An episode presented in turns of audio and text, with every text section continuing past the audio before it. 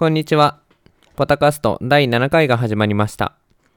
この番組は世界の至るところに散らばっている楽しいもの、美しいもの、不思議なものを紹介しながら皆さんと共有していきたいタカがお送りいたします。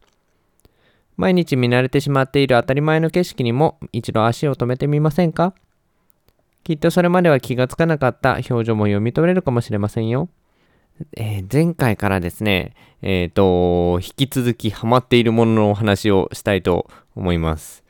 あの、前回第6回はですね、私の自己紹介という なんで今更この6回にして自己紹介をするんだと思うんですが、自己紹介をいたしまして、その中でですね、えーオンライントレーニング、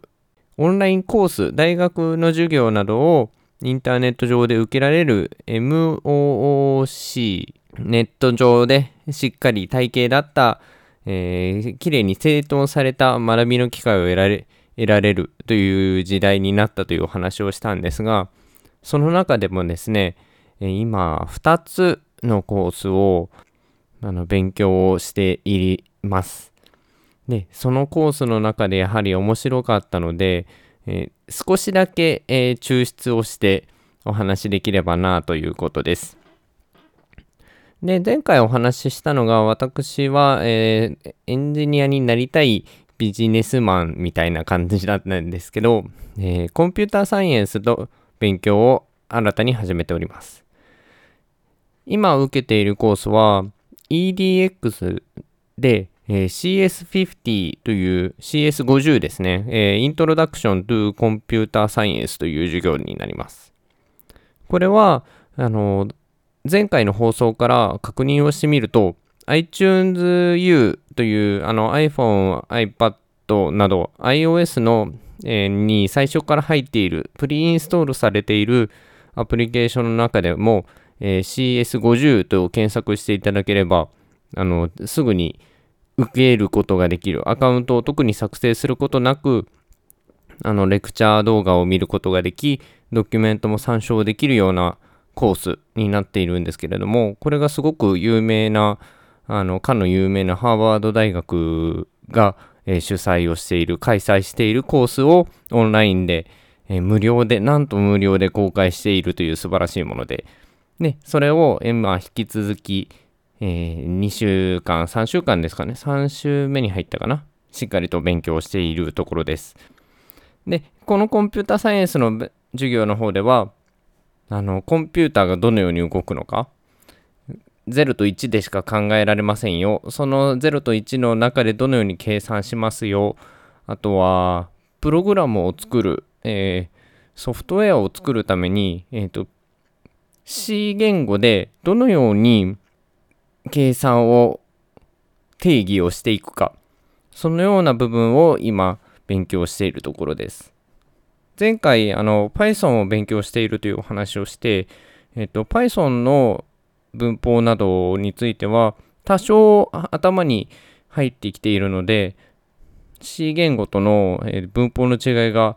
垣間見れてまたあの Python の方ではてなこれなんだろうなぜこうなっているのだろうという部分があのしその授業レクチャーを聞くことによってなんとなしにでもあの理解が深まった部分があるのでやはりあの時間を使ってで綺麗なレクチャーを聞くというのは大事なことだなと思った次第でございます。あともう一つですね別のプラットフォームで今度は Linux アカデミーというものを使っています。で、この Linux アカデミーですごくいいなっていうのがサブスクリプション制のサービスなんですけど、もうコースもちろん、えっ、と、動画で授業を受けれるのはもちろん、クイズはあり、あとはスケジュールをですね、えー一つのそのえ Linux Essential のコースに対して、えー何週に1日何時間何曜日に何時間使うことができますっていうのをあらかじめ指定をしておいてそうするとトータルのコースこのコースを完了させるためには完了する見込みの日にちはこの日にちになりますよというような、えー計算を出してくれていてもちろんそれに対してリマインドの今日勉強しましょうねというようなメールも送ってくれたりですね。続けて勉強するモチベーションが得られるっていうのがそのスケジューラーがなかなか使いやすいというのと、えー、参考のサブスクリプションの中に、えっと、自由に使えるクラウドにサーバーを立てることができるんですね。例えば AWS だとか Google、えー、クラウドプラットフォームなど基本的にインスタンスそのコンピューターを作成して使えるようにするにすると多少のお金は発生するんですが料金発生するんですがこの Linux アカデミーを通すとそのサブスクリプションのお金のなうちで中でサーバーを作ることができる。そしてそのサーバーで自由に遊べる、勉強ができる、いじくり倒せるっていうのがすごくハンズオンの環境も全て提供されているっていうんですかね。実践のしがいがあるいいプラットフォームだと思います。で、このプラットフォームの紹介ばっかりになんかしているんですけど、今この Linux Essential の中では、どのように Linux が作られていったかっていう歴史から始まるんですよ。そうするとやっぱり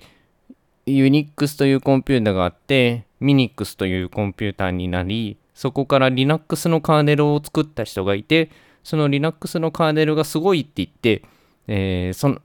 周りにいろんなパッケージを組み合わせて Linux 今ある Linux distributions、えー、レッドハットや、ね、 Fedora とだとか、デビアンだとかが派生していくみたいなんですけど、このですね、オープンソースの勉強をする哲学、フィロソフィーっていうんですかね、その部分ががとても素敵だなというのが今思っていて、何かというと、コンピューターは人類のためにあるべきで、その人類のためにあるべきソフトウェア誰に誰しもが使えなくてはいけないから使えるべきだからソフトウェアなどはフリーであるべきだというようなライセンス、あのー、思いを掲げて、えー、フリーソフトウェアファンデーションというものを立ち上げて財団かな？えっ、ー、とフリー自由なソフトウェアの、え財団みたいな団体もありそこでライセンスもグローバル GPL、グローバルパブリックライセンスだったと思うんですけど、このライセンスをソフトウェアにつけることで、ソースコード、プログラムの裏にプログラムを作られている文字群、えー、コードはすべてインターネット上でフリーで公開しましょうねというような流れを作った方がいるんですね。で、このオープンソースだとコミュニティの中にソフあるソフトウェアであれば自由に使えることになるので、どんどんどんどん、さらに、あの、自分、ユーザーとして使っていった場合に何かエラー、バグなどを見つけると、そこから自由に直すことができる？直して新しいものを配布することができる？もしくは開発者に問い合わせることができる？その部分の仕組みを作ってしまっていて、それが20年かな？そろそろ20年ですかねうまく回っていて今の時代になっているコンピューターが全ての人にほぼ全ての人に、えー、手も手渡手元に渡っているっていうこの大枠を作り上げてくれた先人たち。この人たちのおかげで今があるんだなという感慨深いものになりまして。で、えーと、もうこの哲学、ヒストリー、歴史の後にもちろん、